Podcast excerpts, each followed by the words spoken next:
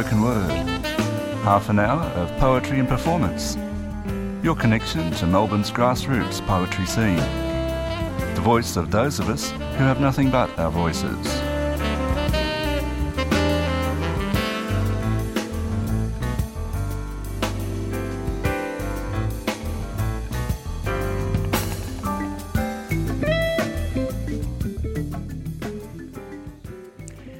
Welcome to the Spoken Word Show on three C R Community Radio. My name is Brendan Bonsack.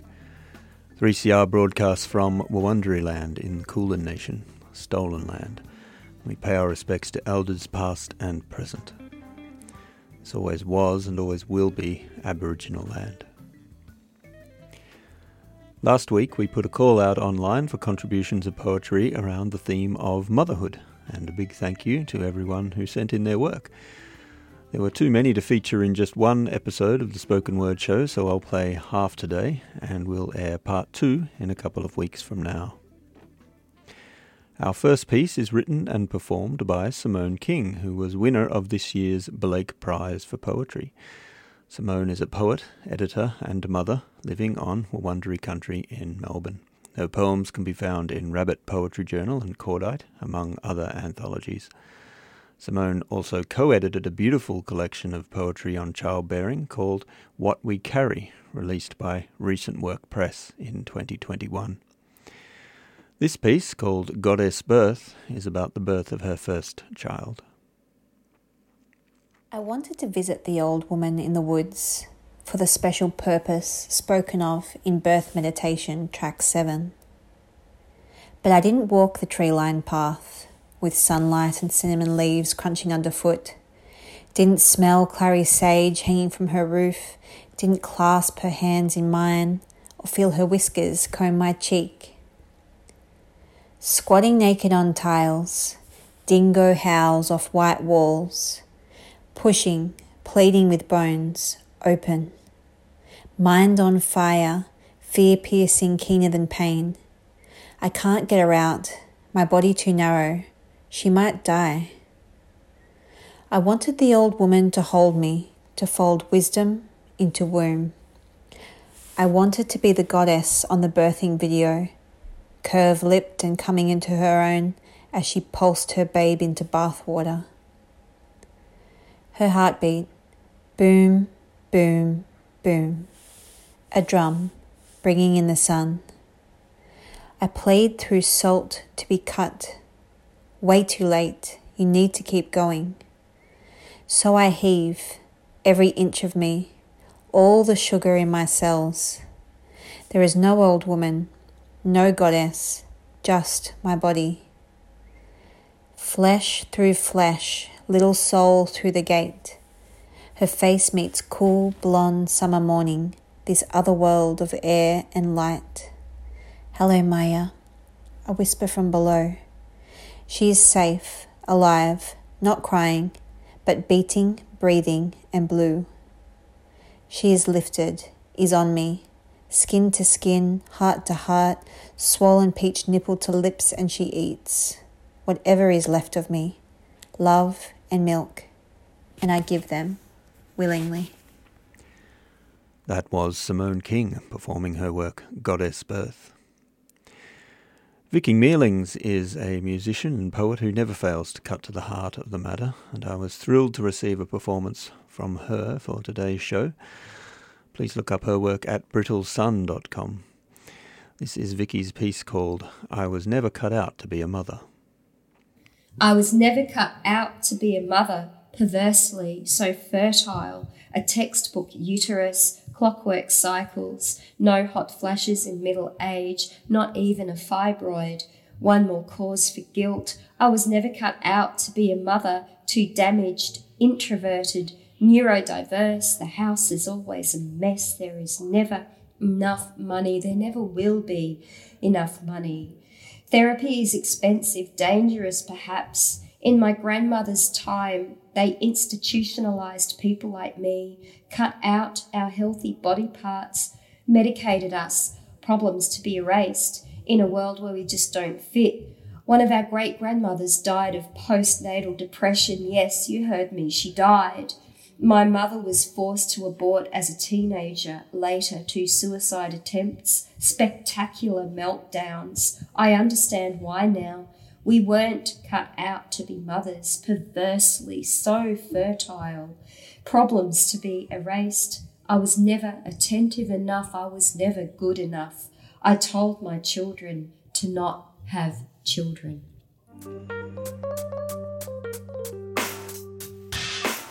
The Milky Way looks good in the night sky. The stars open a short for my dark eyes. Complex hey, I'm Lady Lash. You're listening to three C R Community Radio, the voice of dissent. three C R is so awesome, giving the platform for people's voices to be heard and people's gifts to be heard. And always remember that you are amazing. I'm dreaming of the seven moons. Oh, I see what's new. With my mother asleep, her babu awake to the watchful eye. Entirely replaceable part of my mother. Ears attuned to the night. Contained in a room she could not play with. Unrewarded protection. In a cut-up landscape, awake, alert. Bible was part of my mother.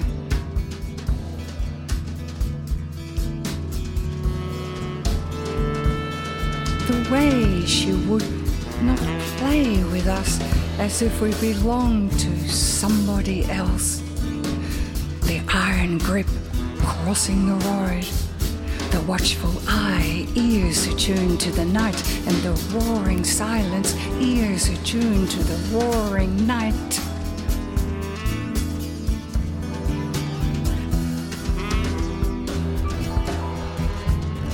With watchful eye, she didn't trust the talking faces.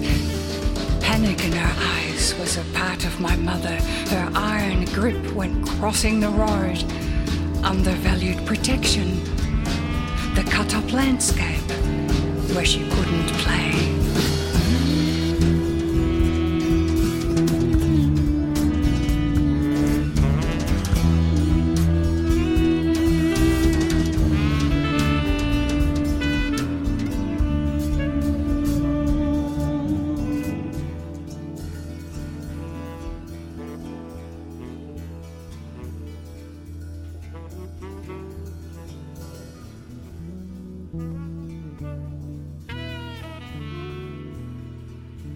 You're listening to three C R eight fifty-five A M on digital and on the internet, w w w dot three c r dot org dot a u.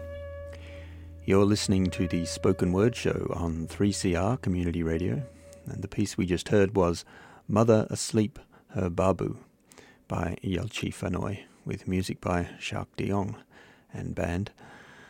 Today's show is all about motherhood, and we're playing works submitted by listeners around that very theme.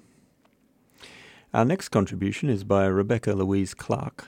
Rebecca is a writer, scholar and media artist. She's been working a lot lately on exploring the impacts of the pandemic on mothering and memory. She's currently working on a book, soon to be published by Routledge, about representations of mothers, the maternal and memory in museums. This is Rebecca Louise Clark. When the demolition happened, we weren't surprised. No one warned us exactly, but when you've rented old houses for most of your life, you grow a sense for these things. As it always happens, a guy in a suit turned up on our neighbour's doorstep to just give an estimate on the property. Our tenants' senses were tingling, and then they were given the eviction notice. We had known the neighbours since COVID's debut in the beginning of last year. Conversations between us were muted and brief, held over fences and under masks. Our girl, little A, had developed a friendship with the neighbour's boy through glass. She and he, both the same age, stared at each other through bedroom windows. They were graced with two brief periods of play. An afternoon in which he called to her through our flywire door. She dressed as a princess and he as a knight. And on a summer night, in a spot between dinner and bath time, his mum and I entered each other's houses, barefoot and tentative, to see what was inside. I can say without a doubt she was the best neighbour we've had. She laughed easily in a way that told me she saw how absurd life could be. We talked over fences when the mood struck. At other times we knew to pass by quickly, without words or even a wave. When our kids tantrumed in driveways, doorways, the middle of the street, we'd shoot each other a glance that said we knew that awful something and move on quickly, returning back to our own worlds. The day we saw the moving truck, it was too much for little A. After a year of unexplained changes and disappointments, her best friend, as she called him, was leaving too. From our living room, we watched his mother pack the truck. We knocked on our window, caught her eye, and like mimes, pulled sad faces. She sad-faced back, and even from this distance, I was sure I could see a little of her grief.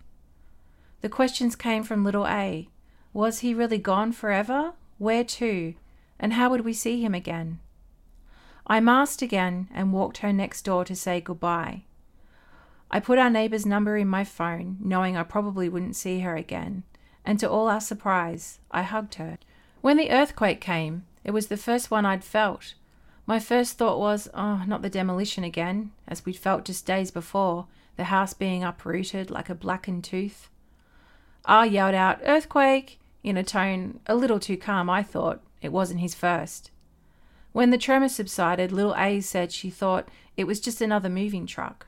When construction workers were breaking the house, as little A put it, I felt the sound of demolition in my body. I should be writing, I thought, but nothing I did made the sound go away. The prospect of months and months of building sounds rolled out before me in my mind, and I fell into dark. Swallowed by the sound, it felt like a death. Certain no one else knew this, I slipped into loneliness. Sitting by the window, I saw debris from a breaking house float past. It looked like it was frantically trying to hold on to something. On its way out, it got tangled in our clothes, drying on the line. I thought this could be beautifully cinematic if I could just see it that way. The soundtrack, industrial. The subtext, this world is ending. That night when we had our first moment alone, R, after a day of acting like his usual temperate self, doing chores and getting things done, confessed that he had been thinking about how we were witnessing a kind of death, the loss of a home, a home that families had lived whole lives in. Maybe we are mourning, he said. On a sunlit morning, we went outside to see the damage. We spotted two ravens, as big and shiny as cats, pecking over the newly revealed land. "They're finding treasures," one of us said. Little A marvelled at the empty plot. We grabbed a bucket, pushed through the makeshift fence, and wandered through the black dirt. At closer inspection, we could see pieces of the broken house scattered on the ground. "Look, Mum, treasures!" little A yelled out, and we gathered them, shards of memory. Dinner, bath time, laughter, songs, soft words, sharp words, love and dirt. We held them. That was the voice of Rebecca Louise Clark on three C R eight fifty-five A M. This next piece was contributed by local singer-songwriter Caddy Callahan, who says, "My grandma Claire wrote this poem as a gift from my mum Janine. It was the fashion at the time to craft discarded books to look like ancient manuscripts and add a poem to the inside page. The crafted-to-look ancient book sat on my family piano at home. This is the original poem in spoken form." Caddy has also turned the poem into a song that she recently recorded in Nashville. "This is just to say I love you, though the words are hard to find, to tell you how proud I am and what is on my mind. You are not one for complaining, though of problems you've your share. You just keep on giving and showing how you care. In reaching out to people, you do so from the heart. Understanding and tolerance play a very special part. You are so important to our loving family. How I bless the happy day God gave you to me. I know you should know that the love you give is so beautiful, beautiful, beautiful. This is just to say I love you, though the words are hard to find, to tell you how proud I am and what is on my mind. That was Caddy Callahan reading a special family poem gifted by her grandmother. Our next contribution is from poet and language teacher Ella Fornalska from her recent book, The Dance Inside. In addition to appearing in various journals and anthologies, Ella has performed her work in festivals, on television, on the radio, and even on a tram. This poem is called Babcha. You don't talk about the war. Instead, you cry over movies set in Warsaw and drink brandy with a shaking hand. You stuff us full with food on Friday nights. No dishwater soup now. We feast on borscht and pierogi. You're making up for lost meals all that time ago. You're listening to three C R Community Radio, Melbourne's voice of dissent. three C R Community Radio, eight fifty-five on the A M dial, streaming live at three c r dot org dot a u or on three C R Digital in Melbourne.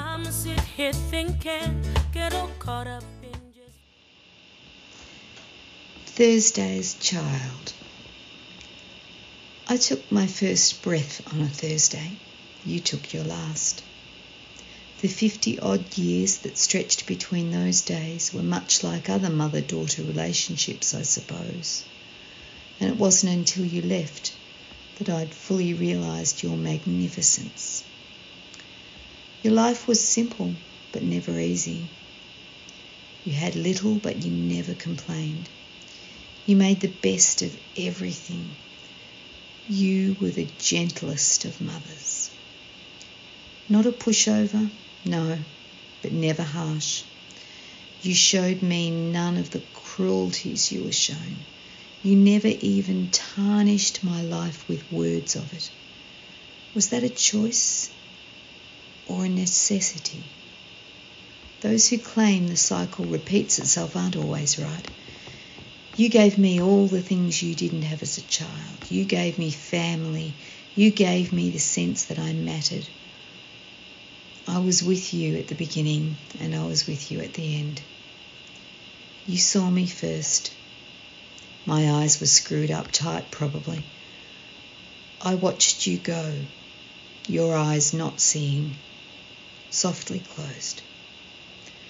Early morning pain. Over when you held me, over when you sighed.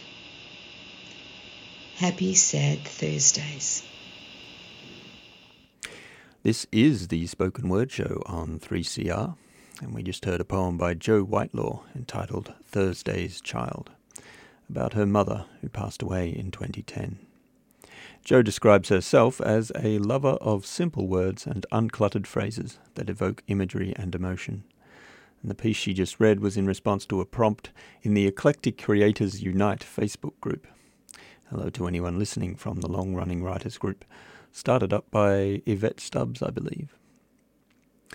On Saturday the seventh of May, the always eclectic, charming and witty Tim Train attended the Cherry Tree Poets gig in Cremorne to see Jennifer Compton's feature. And this is where I recorded this next poetic offering to today's theme. Uh, it, we're coming up to Mother's Day, and for some people it is a, it is a somewhat complicated occasion, but I think we should all um, find it soothing that uh, however complicated Mother's Day is, it was more complicated for uh, Oedipus, Oedipus Rex. So this is, I, I've, I've done a poem about that subject. It's called The Ballad of Oedipus Rex. Oedipus changed his relationship status. I hear things are complicated. Yeah, the world's become older and stranger since he and Jocasta first dated. Oh, Oedipus, Oedipus Rex. Oh, Oedipus, Oedipus Rex, has your life lost its zest? Turn back in your quest, or you will get messed up. Yes, things are about to get worse. And there's a kingdom of metal and grey, there's a kingdom of plastic perspex, and Rex is the name of the king at the Oedipus shopping complex. Oh, Oedipus, Oedipus Rex. Am I sounding impressed? Am I sounding obsessed? If you live your best life, the car will soon go in reverse. On Mother's Day, early I met him. He was buying a present for Jo. I'm not. I'm just not sure, he says, what to get her. The chocolates don't cut it, you know. Oh, Oedipus, Oedipus Rex, you have just passed the test, but there's word from the West that they've outlawed incest, or your blessings have turned to a curse.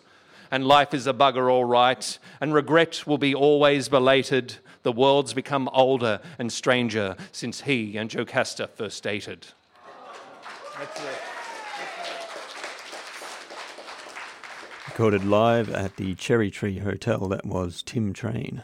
Tim is the author of the poetry collection Hangover Music and, quite impressively, has regularly maintained a blog of poetry and stories for nearly twenty years. You can look it up on the web at will type for food dot blogspot dot com. And I'd hazard a guess to say that the poem we just heard is on there.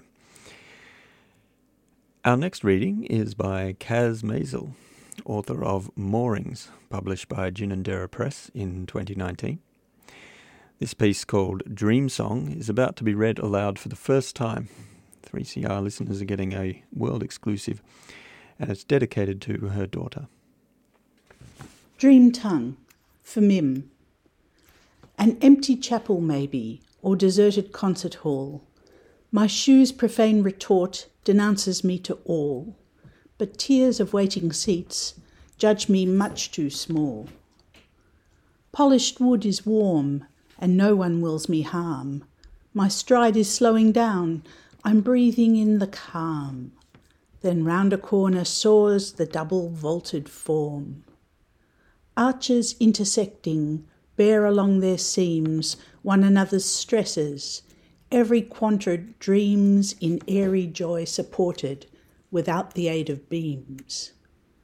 This four-chambered whole, a shape replete yet spare, has seemed to promise peace to those whose upward stare formed a wordless question and saw no ending there.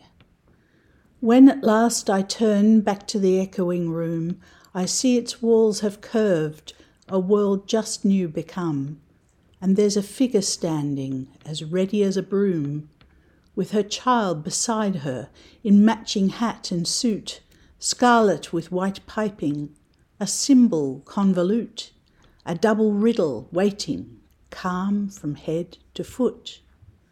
And as they wait, so patient, a gentle voice is heard. These colours signify the mouth, lips, tongue and teeth, assured, the mother word to daughter, the daughter mother word.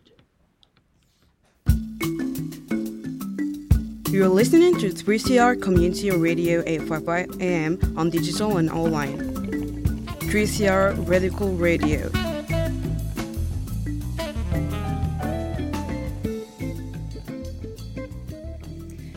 Firstly, I'd like to thank Sandra James, editor of Positive Words magazine, for choosing this poem. It will appear in the next issue. Dressing Gown Life. We kept our pink dressing gowns at home, the farm then, travelling back on the red rattler three times a year, waking to ducks snuffling in the petunias, the strut of magpies on the lawn, four of us sisters crammed into the double bed, Mum in her faded blue dressing gown, hugging a cup of tea to her chest, magazines of windswept models on yachts and camels. I'd drape my arms in Mum's scarves, escape into blue skies and the scent of Je Reviens. After we'd flung ourselves forward, we bounced back. My sisters and I sprawled every which way, kids colouring in on the floor. Who's that? A grainy photo on Mum's dresser, hair up in a bun, straight-backed, not smiling for the camera, or not then.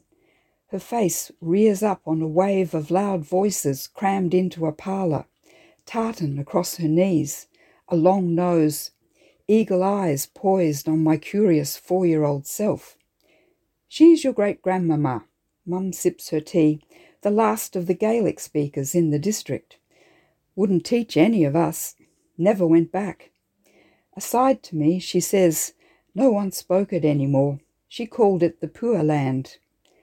I put a wide hat on my daughter, prancing around, demanding pearls, a squirt of Je Reviens, then we're into our cars, driving away. My pink dressing gown hangs in my wardrobe in Pascoe Vale, carted from share house to flat to this. Lot of wear in it still, Mum insisted. Births, gatherings in the hospital, Mum sick, so many winters in it. I almost, but not quite, packed it up for the op shop, decluttering, family coming back to work from home, son on business calls down the hall, daughter in the dining room, her lamp-shaded retreat, lip-glossed and leisure-wearing, she mutes her Zoom meetings to drill rails in her wardrobe. Then we're off on the ringer to the sea where our older son lives, pink dressing gown in the boot, and my fears I may not be able to draw him in, ever. But as Mum said, I won't lose any of you. All under the one roof for Christmas, enough rooms for two families, but we gather round the main table, playing cards, coffee and tacos, then table tennis in the garage, both sons hamming it up to win against their father, the joy flowing beyond the frame, as if it might stay. All paths lead down to the sea. Look, a magpie warbling on the telephone line, calling us back. That was the voice of Alana Kelsall, a winner of the Ada Cambridge Poetry Competition and whose work has most recently appeared in Plumwood Mountain. Alana notes that this poem traverses the four generations from my grandmother who grew up in the Orkney Islands to my three children who grew up in inner city Melbourne. We've been playing poetry recorded by our listeners today on three C R, all around the theme of motherhood. If you are a listener, which of course you must be, why not send in a poem of your own? You can find the link to our submission form on three c r dot org dot a u forward slash spoken dash word. Thank you so much for listening. We're on every Thursday at nine o'clock, eight fifty-five on the radio or streaming from the web. To finish off today's show, here is a mother-to-son poem by Astrid, aka Brown Sugar Babe. Astrid quotes Khalil Gibran as a preface, "Your children are not your children. They are the sons and daughters of life's longing for itself." Parenting of the young adult. I look at him, I look again. How did it go so fast? Just a moment ago, you were lying in my arms at two point five kays, and now that's all the past. With your own opinions and your own sense of the world, and passion enough to move a crowd. I see you surge forward, right past, moving forward like an avalanche. At times we butt heads, and to me it feels like you don't get it. But I forget oh too quickly. To me, was a lesson learned or lived? Did I take heed to caution or live it for myself? Do I want to overprotect you and keep you unscathed and unharmed? Is this even realistic? Does it even serve you well? Because some of life's best lessons comes with scratches, bruises and blows. So now, as I stand in the shadows, cheering from the side, saying, "Baby, you go forward, you little avalanche." Please remember to check in with me periodically, as I still remember my baby as I look into his eyes. On second glance, I see the man, proud, tall, strong and free, saying, "Mom, it's your time, your job is now complete." It's not what you give to them, but what you plant in them, someone said. And as I lift up my shoulders, one slumped with defeat, I realize there's nothing lost. My job is just complete. So I lift my head and bend my knees, saying prayers of guidance and protection. The job, God, you've assigned to me, I now hand it back to you.